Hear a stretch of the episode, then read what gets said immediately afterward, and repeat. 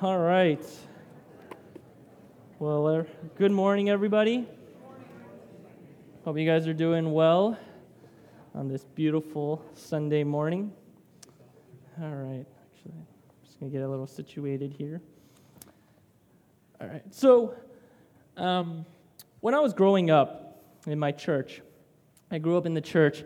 Um, my parents tried to teach me uh, what it meant to be generous or to, to start in this discipline of, of giving. And so each Sunday, my mom would give me this nice, crisp dollar bill so that I would give as an offering for that day. And so maybe, uh, you know, and that, that Sunday, you know, the children's ministry. I don't know if you ever grew up with that practice, um, but it, it, was, it was nice because, you know, my mom was trying to give me this dollar bill so that I would learn that this, this dollar bill is something that I can give towards the church. And so I remember, you know, as a, this, this all started really young, and I remember as a five year old kid, my deceptive mind started turning. And so I decided that I didn't need to give this nice dollar bill to God. And so I figured out that if I just held on to this dollar bill and pretended like I put something into the offering basket when it came around, and then just held it in my hand, I'd be okay. And I'd actually hold on to this dollar bill and I'd have it. And so I was like, wow, this is really easy to just kind of steal this money. And then I also figured, you know, there's so much candy that I could buy with just this one dollar bill. And so then I had this huge idea, and so I thought, you know, I'm going to tell all my friends. So I ended up getting like a, a, good amount of my friends. I told them this idea hey, you know, you could hold onto your dollar bill, you know, the one that your, your parents give you? You could pretend like you're giving it into it, and then just hold on to it and, and not actually give it. And so, you know, I remember it was like we were this like posse of kids. It was like we were a posse of bandits. We would go and we'd get the dollar bills from our parents, and then we'd go and the offering basket came around. We'd pretend like we were giving it, and then we'd hold on to it. And then right after church, there was a candy store right near where our church was on the corner, and we'd go and buy all this candy. And back then, you could buy a lot of candy with just a dollar, okay? And, and so we, we would buy all this candy and no one knew until maybe a couple, maybe a few weeks later, because it, was a little bit more obvious when it was like you have 12 kids in, in, your, in your class, right? And, and they all, all the teachers knew that the parents were giving them a dollar bill to give towards as offering, and yet, so there's 12 kids, and then there's when they, they count the basket at the end, there's like four dollars in there, and they're like, something's something's up here, right? And so we ended up getting caught eventually. But I, I just thought it was, it was just a terrible thing in which here I was as a little kid learning or teaching others to steal from, from God, where my father was actually the senior pastor at the church, and he's the one trying to teach everyone to, to be generous in the way that they give. Okay? And so I'm really hoping that my daughters don't take after their dad and, and start stealing things left and right. But, but I'm pretty sure if they have my genes, they're probably going to be pretty rebellious like me. But, but I hope God would do something just miraculous with them. But, you know, when we think about generosity, you know, generosity is a trait that many people admire. No one admires a person that, that's cheap. No one admires a person that's always holding back, not wanting to share with others. But we see in Scripture that God delights when, when He sees His children radically generous people, right? And we realize in the act of giving, when it, when it really comes down to it, it's actually a spiritual activity. It's a spiritual discipline that is very connected to our spiritual lives. We're in a message series called A Life Well Invested, where we're exploring how we can fully invest our resources, our time, our treasures, our talents, our lives to something that's more important than our own selves. Last week, Pastor Wayne kicked off the series by talking about the decisions we make each and every day, we are making investments. And Pastor Wayne encouraged us and he challenged us by saying that the very best investment that you could ever make is to invest your life into following God. Today, what I wanted to talk about was how do we invest our treasures, our money, and how can we become radically generous people? Because what we end up finding out is that your spiritual life is very much related to the way in which you invest your treasures, your money. You will never see significant growth in your spiritual life if you don't put money and your attitude about money into God's hands. And for a lot of us, the topic of money becomes a very sensitive subject that, that we don't really want to talk about. We, we don't believe that it's connected to our spiritual lives. I heard this illustration from a pastor once, but it really helped to, to make this, all, you know, to, to make sense of all of this. Let's say you went to a doctor and, you told her or him that you were having sleeping problems and you felt, you know, fatigued, you felt like you were sluggish. And you wanted to find out how you'd be, uh, be able to, to, to cure this ailment, to, to fix whatever you're, you're dealing with. And so then your doctor comes back to you and he says, okay, listen, if we're going to figure out what's causing all of this, I'm going to have to ask you some questions. I'm going to have to ask you some questions about how you're eating, how much you're sleeping, I guess, and, and, how's your, your work life balance? You know, what, what, are you dealing with a lot of stress? Are you dealing with a lot of anxiety? Right? How, how's your relationship with, with your family? Maybe, maybe that's causing something, right? And, and he, he says all these different questions to you, and then you respond back and you say, okay, why do we need to know all those other things? Why don't you stick to the physical aspects, doctor, right? Why do you have to ask me all these questions about, you know, my work life? Why do you have to ask me these questions about my, my relationships with other people? You know, I, I don't think you need to know any of those things. And then the doctor says back, no, no, no, I need to know these factors because if we're going to really narrow it down and figure out how we can better help you, I need to know those other things. And I think it's the same way with our attitude with money and our spiritual lives. We say to God, I want to grow spiritually, but I don't want to talk about how I handle my money. That's my business, and it's off limits. We, we can talk about other things like my prayer life, I guess. But, but let's not talk about how I use my money. That's a topic that I don't think God needs to talk about. And I very much don't think that's a topic that I want to hear from the pastor. Right? We honestly believe that if we skip over this topic, that, that we will continue to grow in our spiritual lives. But the only way that you'll see significant spiritual growth is if you are willing to change your attitude of money and learn to become financially generous people. And so, get, to get a better idea of what that looks like, what does radical generosity look like, we're going to turn to the scriptures. So, if you have your Bibles with you, or if you have your, your phone, uh, Bible apps, you can turn with me to 2 Corinthians 9, and we're going to look through 6 through 15.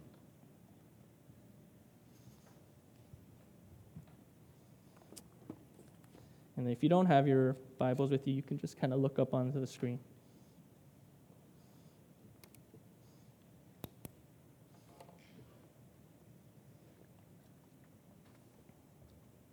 All right. 2 Corinthians 9, 6 to 15. Remember this whoever sows sparingly will also reap sparingly, and whoever sows generously will also reap generously. Each of you should give what you have decided in your heart to give, not reluctantly or under compulsion, for God loves a cheerful giver. And God is able to bless you abundantly, so that in all things at all times, having all that you need, you will abound in every good work as it is written, They have freely scattered their gifts to the poor, their righteousness endures forever. Now, he who supplies seed to the sower and bread for food will also supply and increase your store of seed and will enlarge the harvest of your righteousness. You will be enriched in every way so that you can be generous on every occasion. And through us, your generosity will result in thanksgiving to God. This service that you perform is not only supplying the needs of the Lord's people, but is also overflowing in many expressions of thanks to God. Because of the service by which you have proved yourselves, others will praise God for the obedience that accompanies your confession of the gospel of Christ, and for your generosity in sharing with them and with everyone else. And in their prayers for you, their hearts will go out to you because of the surpassing grace God has given you. Thanks be to God for his indescribable gift. This is the word of God. Would you just join me in a prayer as we ask God to bless this time? Heavenly Father, we thank you for, for who you are. Thank you, God, Lord, that you are, are a generous God, that you are a loving and almighty and awesome God. And so, Lord, we thank you, Lord, for your, your truth that you lay out in your scripture. And so I pray, Lord, that you would illuminate your truths to us, God, that you would allow us to be challenged uh, but what you, what you have to say uh, concerning our treasures and, and our money. And I pray, Lord, that it would challenge us to, to move towards just more and more spiritual growth, God. And so, would you open up our hearts, God? Would you open up our minds so that we would be able to hear from you and learn what it means to be a true disciple of you when we follow after you, uh, even in the attitude in which we look at our own money, God. Thank you, God. In Jesus' name we pray. Amen. So, the scripture we just read, um, the Apostle Paul is actually the author of this letter in, in 2 Corinthians. And, and, he, and he outlines actually different principles in there that help us to become radically generous people. And, and to put it all in context, before we kind of dive into to what he has to say, um, this is actually an appeal to the church in Corinth. And, and so, Paul, what's happening here is that Paul has actually been going around to the various church communities to raise funds for the people in Jerusalem. And what had been happening at the time was that there was this huge famine that had broke out in the area of Jerusalem, and there were numerous people that were in need. And so there, were, there was this huge financial and economic straits, which led to, to hunger and starvation. So the Apostle Paul is petitioning to raise some funds to help this community of people. And what's interesting to note is that Paul is asking for financial support from the church in, in Corinth.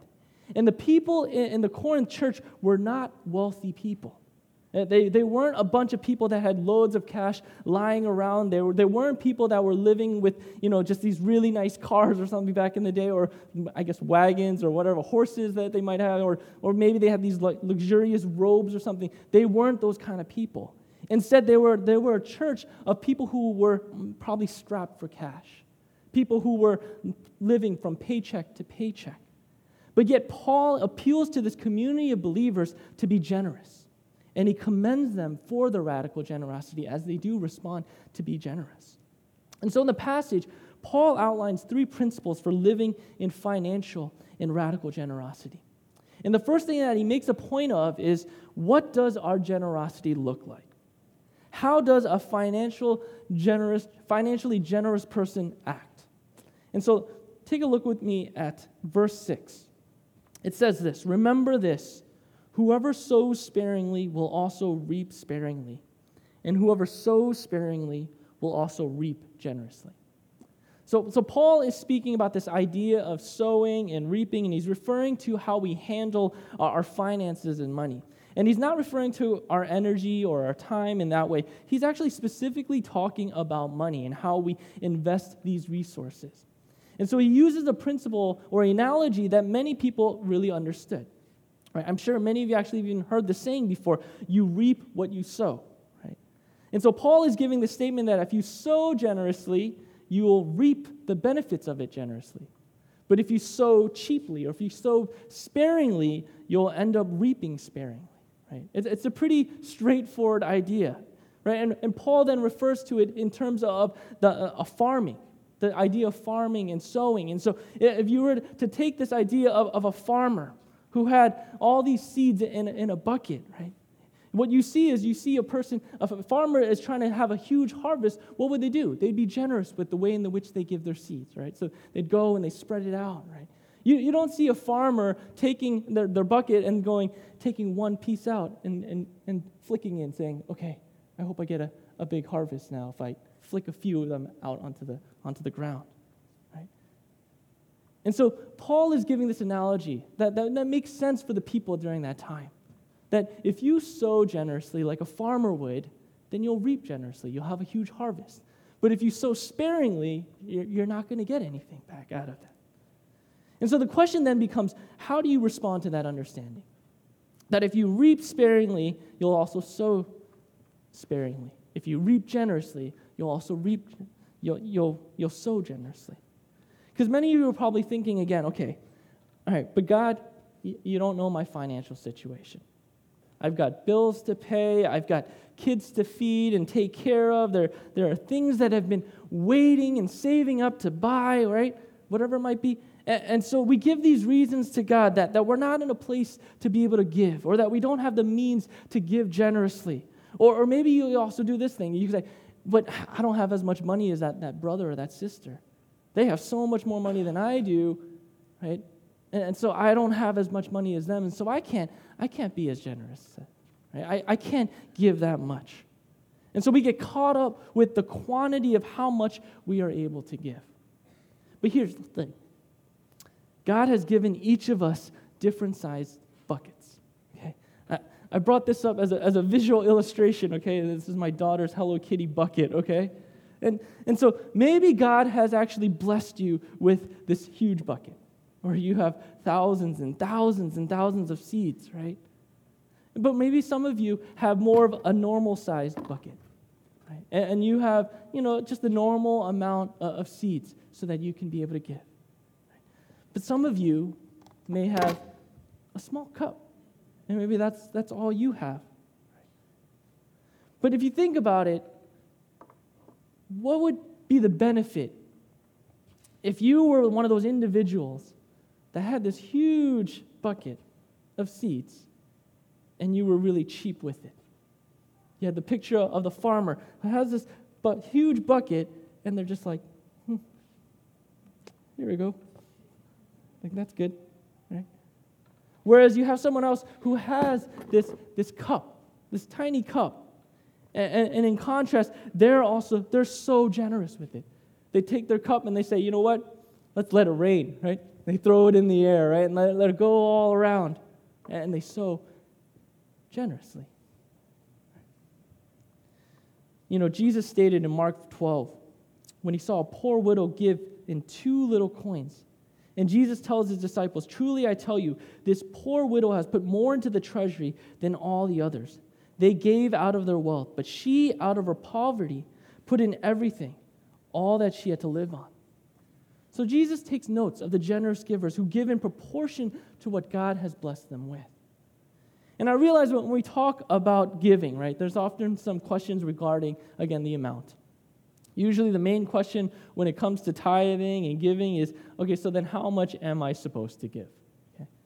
And the idea of tithing actually comes from the Old Testament law. In the Old Testament, like passages in Leviticus, Numbers, Deuteronomy, there was this understanding that a tithe for the Israelites was actually the initial 10% of all that you produced. So the requirement was that for the people of God who were an agricultural nation, that all that they produced, they would give their 10% to God, to the building of, of God's kingdom, right? To add to that, there was actually often these other different offerings that, that took place. There were different special offerings that would happen maybe every few years. There were different things that would happen dependent on the month, right? And so if you combine all of those things, actually, it ends up becoming about 23.3% uh, of people's earnings. It was the amount that they would actually give to, to the church or to the, to the building of the temple. Right? But when it comes down to it, what we look back now, now we look into the New Testament, we, we say that, okay, now the, the understanding is, is that we give 10%. 10% is the base point, the minimum in which the Israelites were actually required to give to God's church, to God's temple. And for us, that's the local church. That's, that's us?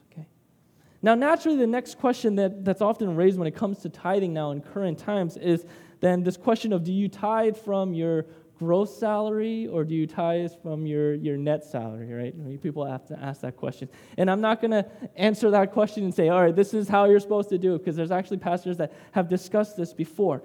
And I think most people who go with the idea of tithing from your gross salary will cite the fact that the Israelites gave 10% of their first fruits to God. Right? So this idea was that before any taxes or insurance were, were taken out of your salary, you would take that 10% from that original amount. But tithing from your gross salary could be difficult for some people. It's a, it's a difficult task. And so for some, for some people, it's, it's a challenge. But then there's also others that will say that, okay, it's okay to, to tithe from, from your, your, your net salary, right? And they'll say, they'll cite things from the New Testament saying that there was never really any explicit teaching regarding how much you're supposed to give, right? So people on the side will say, as long as you're giving, you know, in the range of 10%, that that's all that matters. And I don't want to get into the, the, the technicality of all of this. My only suggestion is, is that you would just be consistent. If you tithe from your net salary, then you know when you get a, a tax refund, I'm hoping that you would actually tithe from that as well. Okay, so just be consistent in the way that you do. But all of these questions are revolved around the technicality of giving. And I believe there's a danger when we focus too much on, on that. Because if we focus too much on the technicality of how much you give, there becomes this, this tendency to become judgmental and legalistic about it. And when we do that, I feel like we, we miss the point about financial generosity. In the ministry of Jesus, Jesus often rebuked the Pharisees for how they would practice the righteousness uh, of giving, right? They, they, would, they would give all of this so that they would look so much more holier than they were. Right? And so we often see that, they, that the Pharisees would do that. They would, they would focus in on, on, the legalistic aspect of giving. And so they would give a lot, but they would be very you know, clear in making sure that everybody saw how they were giving. And oftentimes, what ended up happening was that the Pharisees were the very same people that excluded the, the poor from entering into the temple because they weren't able to give as much as they were able to give. Right? And so there's a potential danger when it comes to focusing on the, the technical aspects of, of the nitty gritty, I guess, of the amount of giving. But the main thing that I did want to say, though, is that when it comes to tithing and giving, it's a process, it's a spiritual muscle. I, I totally understand it when people say that it's really difficult to be able to give and to be able to give generously, because it is. Let's be honest with it. it it's, it's a difficult task. But I believe it's that if we're actually going to grow in our spiritual lives, we actually have to work out this spiritual muscle of being able to give generously. If you want to grow in it, you've got to challenge yourself to give, be able to give more with God, what God's blessed you with. And you know, there's, a, there's grace in giving as well, right? Not everyone is, is at the same place of being able to give generously. Some of you might be just starting out in giving, and so you're not fully there at the, that 10% of being able to give. But maybe you can challenge yourself how could I give more this upcoming year? Maybe increase my giving by, by 1% or something. Right? And some of you who may be already at this 10% and you, and you feel like you're, you're able to give generously, maybe God's challenging you. How could you give more? It's a spiritual muscle that we can continue to grow in, and it is a journey that we grow in as well.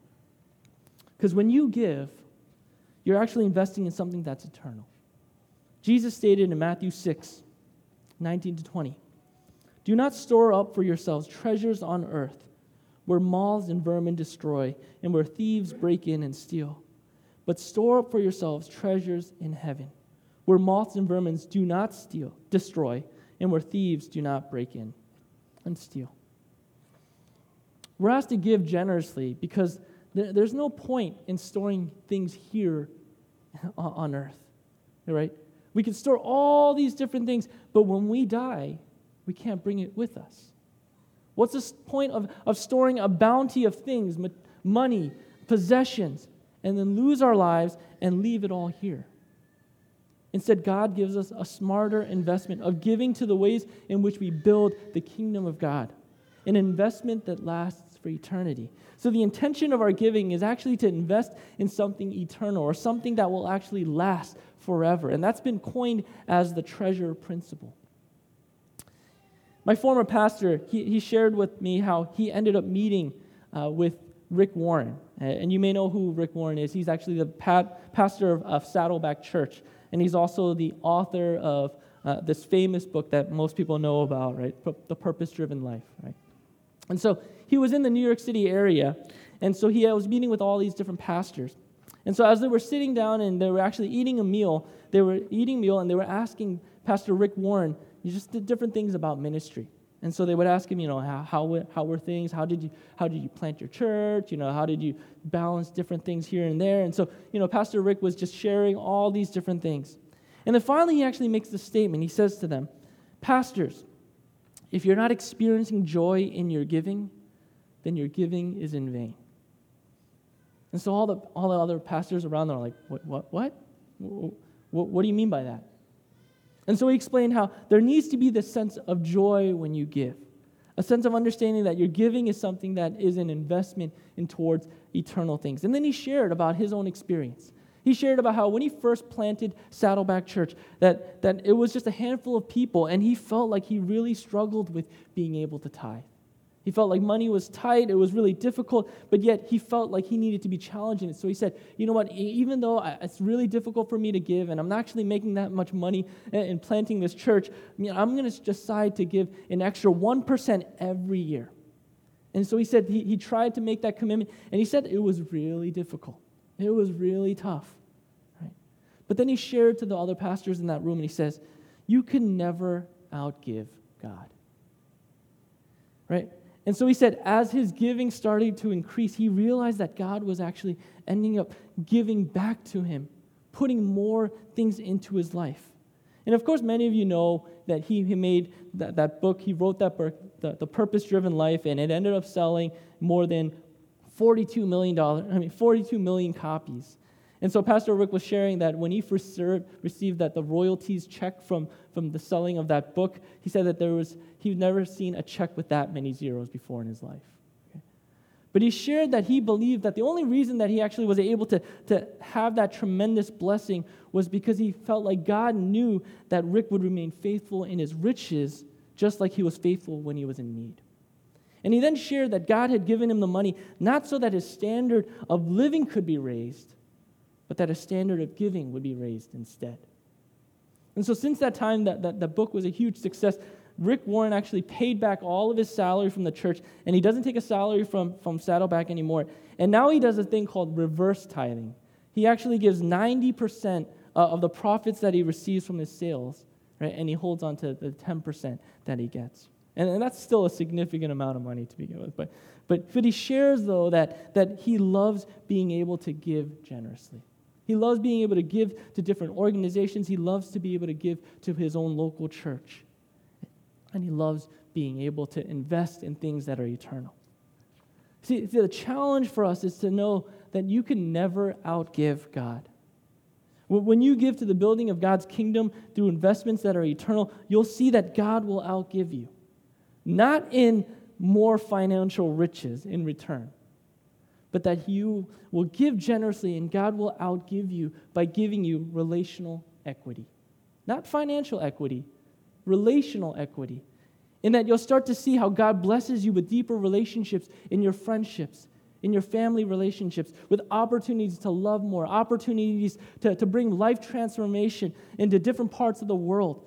And I guarantee when you push yourself to try to outgive God, you'll find that God will always outgive you. It, it's, a, it's a crazy challenge if you really think about it. If you challenge yourself to try to outgive God, you'll find that you'll lose. You'll lose, but God will outgive you and give back to you through different relational equity that you'll receive, different opportunities where you can invest in things that are eternal. And so I, I challenge you how can you consider where you can challenge yourself to be able to give? more generously. The second principle that Paul addresses about radical generosity is actually the attitude in which we give. Look with me to verse 7. Each of you should give what you have decided in your heart to give, not reluctantly or under compulsion, for God loves a cheerful giver. What the Apostle Paul is saying is that when we are giving, we should be giving in a way that we have planned in our heart to give cheerfully and willingly. The first thing that he says actually is that he calls us to be planned in our generous giving. Okay, let's be honest here. I, I don't know if you've ever done this before. But the moment the offering basket or comes around, or, or they say, "Oh, here, this is our time of offering," some of you may go into panic mode because this, this has happened to me. Or we, we, we start checking our pockets. We, we start checking our wallets to see if we have a bill that we're, we're able and willing to, to give and, and we get frantic because we're, we're, trying to figure out, okay, what, what, what, can, what can we give? I, this is what I did during college. I remember every time the offering basket came around, uh, they would go, and then I'd, I'd take out my wallet, and I'd be like, okay, what's in my wallet right now? And then sometimes there would be like a $100 bill, and I'd be like, oh, man, a $100 bill. Oh, do I really want, want to give that, right? And then I just go, oh, I, I got to give it, right? So, so I give a $100 bill or something, right? But when the Apostle Paul talks about giving in a planned way, he's saying you, you don't, he doesn't want you to give out of compulsion, right? To give out of gift, I mean, guilt. He wants us to give what's decided in our hearts. He wants us to have a planned effort in how we give of our offerings. You know, God doesn't want us to, to just give and just kind of fling our, our scraps or to, to, to just nonchalantly give away some of the things that we have. But instead, God wants us to be planned out in the way in which we offer up our offerings and our gifts. This year, Ashley and I, my wife Ashley, are celebrating our seven year anniversary, okay? We've actually been married only for seven years, but we've been together for, including our dating years, about 14 years together, okay? And, usually each year, I would try to plan something special on our anniversaries, uh, but I, I, don't really have the best track record when it comes to past anniversaries, right? Or, or giving the best gifts to, to Ashley. But the one thing that I've learned is, is that what Ashley really wants when we celebrate these different occasions is not necessarily the gift that I might get her, but actually the thought of it all and, and the fact that I, that I might have planned it out.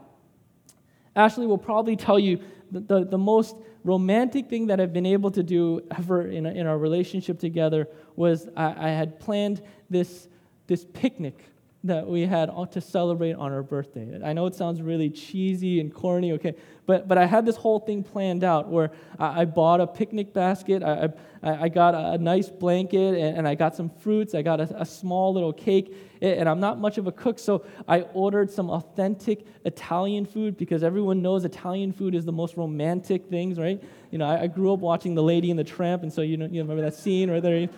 And so, and so I was like, this is going to be a romantic date that we're going to have. And not to top it off, we were going to go to the summer concert where the Boston Symphony was going to be able to play. And we get to sit in around the grass and just kind of listen to, to the music that's being played. And so I thought I had it all planned out. I was like, I, am so smooth, right? I'm like giving myself a pat on the back, right? And so we're, we're going, and I, am trying to surprise her. We, we go and we drive all the way out there. It's like two hours away from where I, where I lived. And I get there, and I'm like, this is all going to go really well. And then I remember that I left the tickets in my room, okay? And then, so it took the next hour for us to try to get in because back in the day, they didn't have like the digital like tickets that you can go. So they had to look up like which credit card I use, and they're looking up in their system. And uh, luckily, they ended up finding my, my reservation or my, my, tickets, and so they let me in. And so that wasn't the, the smoothest ending to, to, to that date. But Ashley will tell you that that was probably one of the most romantic things that I've done. But let's say instead of doing all of this, I ended up just going and maybe in buying this expensive gift, maybe some jewelry for her birthday, with absolutely no thought put into it. I'm pretty sure she wouldn't enjoy that gift that much. She may enjoy it if it was like jewelry or something, but, but she may not enjoy it that much, okay? But if, let's say I, I did this where I, I call Ashley on the day of our anniversary, right? And, and I just ask her, you know, what's going on. And then she asks me this question of, okay, so, you know, are we doing anything for our anniversary? And then I'm like, oh. And, and, I, and I lie and I say, yeah, we got an awesome date planned. And, and, I, and I run over to the, the local Rite Aid or the Walgreens and I pick up the most generic card and then I, I give her the card and say, happy anniversary. And I say, hey, we can go wherever you want to eat, right? She'd be pretty pissed if I did that, right? Because she would realize that I had nothing planned right? That I had nothing planned out for that, that anniversary or, or that birthday. And so she'd be angry with me. I think in the same way with God. God wants us to be generous givers, but to be planned in the way in which we give. To put real thought into, into how we give of our gifts. And, and not to think that we're just giving because we feel guilty about it, right? Or that we feel like, oh, this is what we're supposed to do as a, as a Christian. But to decide in our hearts that we truly want to give this gift to God and to the building of his kingdom. And so maybe the next step for you is to thinking about how, in the way in which you give, can you be planned in the way you give? Really be intentional about thinking through the, the amount that you're able to give, right? And to pray about it before you even give it. Think about it. Maybe this month, okay, this is how much I'll be able to give, and I want to give it, and I want to be able to give it in a planned amount. And that I'm going to really think it through before I give. But another important part about our attitude in giving is that God calls us to be a cheerful giver. You know, God loves a cheerful giver, not a reluctant giver, a person that gives only out of guilt. If anything, we're commanded to give of our tithes and our offering in that way, but God does not need our money to accomplish the things that He needs to. Right?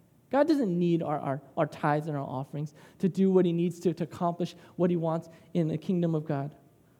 In all of this, what God is more concerned about is the heart and the attitude in which we are able to give. I heard this illustration from a colleague of mine, and he probably will do a lot better than I can. But, but the word cheerful in the, in the scripture comes from a Greek word. The Greek word is hilaros. Okay? And hilaros is, is the root word for, for what word? Hilarious, right? And what does hilarious mean? Hilarious means like what? Uncontrollable joy, uncontrollable laughter, right? So essentially, the Apostle Paul is telling us that when we give, we are to give hilariously. Ha ha ha! Yeah, I can give, right? I'm so happy. I'm so joyful that I'm able to, to be able to give. That, that's the essence of what Paul is saying, is that we have this awesome opportunity to be able to give. And he's saying we give it with great joy. That we're, we're laughing. You get the picture of a farmer with this bucket, right? And he's able to give hilariously. Ha ha ha! Yeah, woohoo! There's going to be a great harvest that's going to come out. Right? There's a sense that we give because there's this great joy that comes about. That's what the Apostle Paul is challenging us to. That our attitude in which we give is to give with this joy. That we give with a cheerful heart, not out of compulsion, not out of guilt. Right? That's what, what God is calling us to be able to give. The final and the last principle in which we learn in this passage is that the Apostle Paul explains why we are to give generously. And the reason Paul calls us to be generous people is because it's a natural response to the love of God. That generosity is a natural outpouring of our thanks to God for his sacrificial love for us. Financial generosity becomes a form of worship to our God, a worship of thanksgiving and praise. That's the main reason that Paul explains that we are to be generous givers, right? When we realize how generous God has been with us, it would move us to the point in which we want to be generous to the church, generous to others. Look with me to verse 13. Because of the service by which you have proved yourselves, others will praise God for the, uh, for the obedience that accompanies your confession of the gospel of Christ, and for your generosity in sharing with them and with everyone else. See, this is a theologically rich statement that Paul is getting at here. Paul is saying that our generosity is a type of obedience that accompanies your confession of the gospel of Christ. The word obedience in this is the key here, right? And the little translation of it is this, this that's the sense of constantly conforming your life and your practices to acknowledging here the gospel of Christ. Paul is making us ask this question If Jesus sacrificed everything for me, died on the cross for my sins and my iniquities, paid for it all, and now if I am now loved and secure in Him, if I am saved by grace, how should that affect the way I live? How should that affect the, the way in which I give of my money and my possessions? It's a pretty powerful question that we're left to ask ourselves. And I often think the posture that we initially take is actually quite immature and childish at times. Instead of responding to God's grace by being generous and, opening up our arms, we often look back, look to hold back. A couple weeks ago, my daughter had her last day of school. Uh, for this past year, she attended a pre K class at Eastside Christian School and she loved her time there. Uh, but at the end of the year, the teachers would give like this little report card or, or, just kind of an update on the students' like development and their growth and such. And so the things like you know like how well they can count or what number can they count up to, you know how well do they write and and, and all these different things. And, and and so for the most part, my, my daughter Alyssa received a very very positive report, except this one comment, right? And an area where she can grow in, right? And, and the tiger parent in me kind of came out, right? I was like, you didn't get 100%? Like, should, right? No, I was just kidding. But I was thinking, like, oh, she didn't get 100%, right? So, and, and so I was looking at the comment, looking at the report, and it said that, that the comment was, was that my daughter Alyssa, she, she could grow in being able to share more with her peers, right?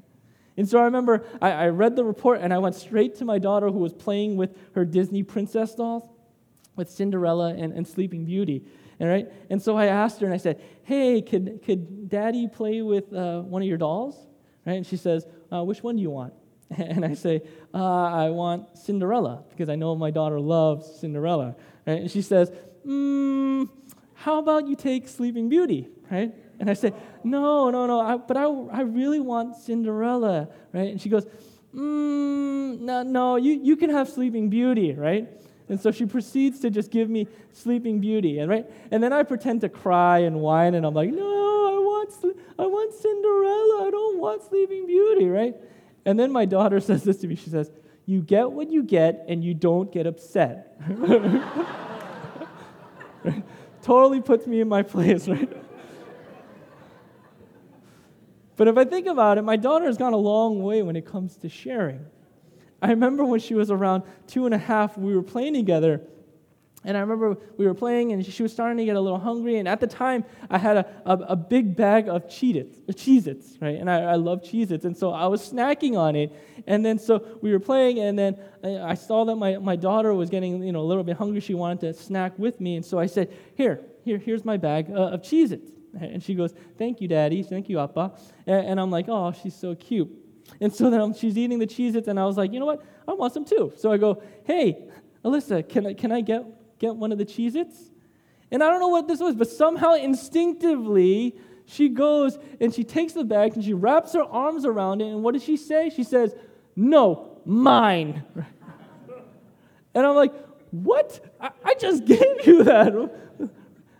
And I, don't think, I just gave you this bag of cheese. It's not even your cheese, Its, right? It's, it's my cheese. Its. Yet you're going and you're instinctively saying, hey, it, it's mine. And if you think about it, that's often the posture that we often take with God. God's, God's given us so much. God's blessed us with such tremendous blessings upon our lives. Right? And then when He asks of us to, to go and share and to be generous with the blessings that we have, what do we do? We act like a child and we say, No, mine. This is, this is mine. It's not yours. Yet, in, in all of it, God could be saying, I'm the one that gave it to you. You can't say that it's yours. I gave it to you. But yet we respond with this sense of, no, no, no, no, it's mine. Don't, don't, talk, don't talk about money, because that's mine. I'm going to do whatever I want with it. But yet, my God might be challenging us hey, how can you become more generous? And how can you grow beyond being the, the, this child in the way that we look at it? And then another natural outflow of our generous giving is the fact that it attracts others towards God. It says in this verse that our service, which proves ourselves, leads others to praise God. And the word service is actually the Greek word diakonia, which is defined as costly and humble service our generosity becomes a sign to others that we're different and that allows others around us to come to know God in a powerful way. When you take a look at your financial giving right, and your generosity, does it make people look towards God?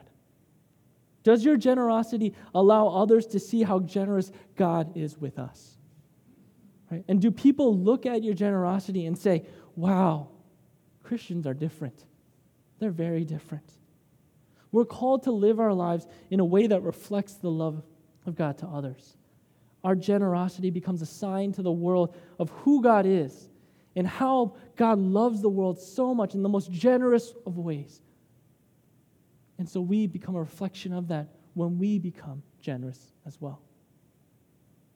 I'm going to close with this last story. So, during my undergraduate days, I attended Boston University. And there was this, this really cool guy that I, that I met at the time, and his name was Paul. Okay?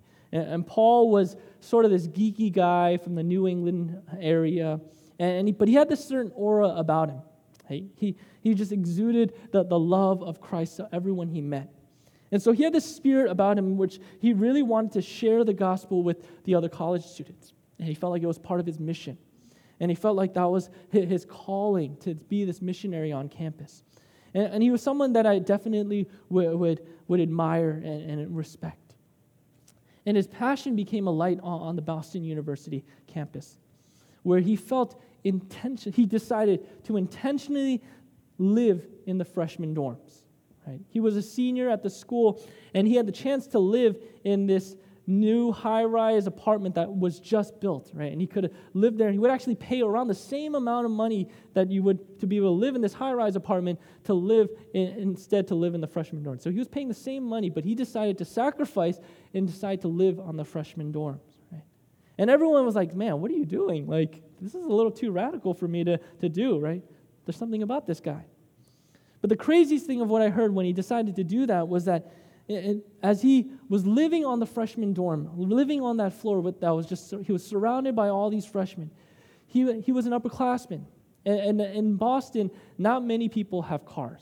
Okay? It's not like, I guess, UW. UW, it seems like everyone has cars. But right, uh, in Boston University, no one has a car. The only one that has a cars are people who are either locals or they're upperclassmen. And so this guy, Paul, he was a senior. He had a car. And what he did with that car was that he, he actually put up a sign up sheet and he said, Everyone on our floor, you can have access to my car. If you just want to borrow it, you could just sign your name, take the keys, and go borrow the car. And he said, you know, the reason why, you know, I, I, I want to do this is because I remember when I was a freshman that it was really difficult to go get the things that you need to and then have to lug it all back, back to your dorm. And so I said, so he said, you know what, I want to be generous with this. And so he said, here, here, you can use my car. And everyone's like, what? This guy is crazy. Like, he's actually going to let us borrow his car. Is he some like kumbaya hippie kind of guy? Like, what, what's, what's the deal with him, right? And he was like, no, this is just my way to, to love you guys. And so, in the course of that semester, Paul then ended up starting a Bible study, studying through the Gospel of Mark. And he just invited people all along his floor to, to check it out. And it turned out that pretty much everyone on his floor came out to the Bible studies. And the reason why they said that they showed up was because they were like, we've never seen someone like, like Paul, where he was so generous with his possessions. He was so generous with us. In the course of that year, seven people on his floor came to know Christ, and they became followers of Christ. Here's this guy who's just this dorky, geeky guy from Western Massachusetts who was able to make a huge impact for the kingdom of God through the way in which he lived right? And the way in which he was generous with others. And that generosity pointed towards something even more important than himself. It pointed to the love of Christ. And because of that, people came to know Christ. Now, as you look at your own personal generosity, would you say that your generosity is a true response into the way in which God has been so generous with each of us? Are you willing to take on this posture where we give of our time and our, and our money to the things of God's kingdom? Are you investing your treasures to something that will last for eternity? And are we giving without guilt or without a, a grudging spirit, but with a cheerful and joyful heart? We all have an opportunity to give generously and to grow in our obedience to God. But the question is more of, will you do it? My, my hope and challenge is that you would pursue after obedience. You would pursue after growth by challenging yourself to become even more radically generous. Let's pray together.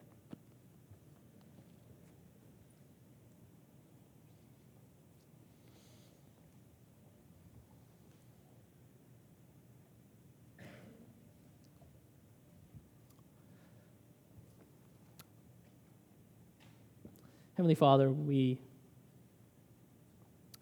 we come before you knowing, God, that truth. That of all the people that could be generous, of all, that you are the most generous. You are the most generous because you were the one that sent your Son, Jesus Christ, to come into our world, to live among us but ultimately to die on the cross, to lay down his life for each of us. And so we see your generosity with us. God, and I pray, Lord, that it would allow us to respond likewise, God, Lord, that we would be generous with you. We would be generous with the way in which we spend our time with you. We would be generous in the way in which uh, we give of our, our offerings to the building of, of your church and your kingdom. Lord, I pray, Lord, that you would help us, Lord, to continue in this journey of, of becoming generous people, God.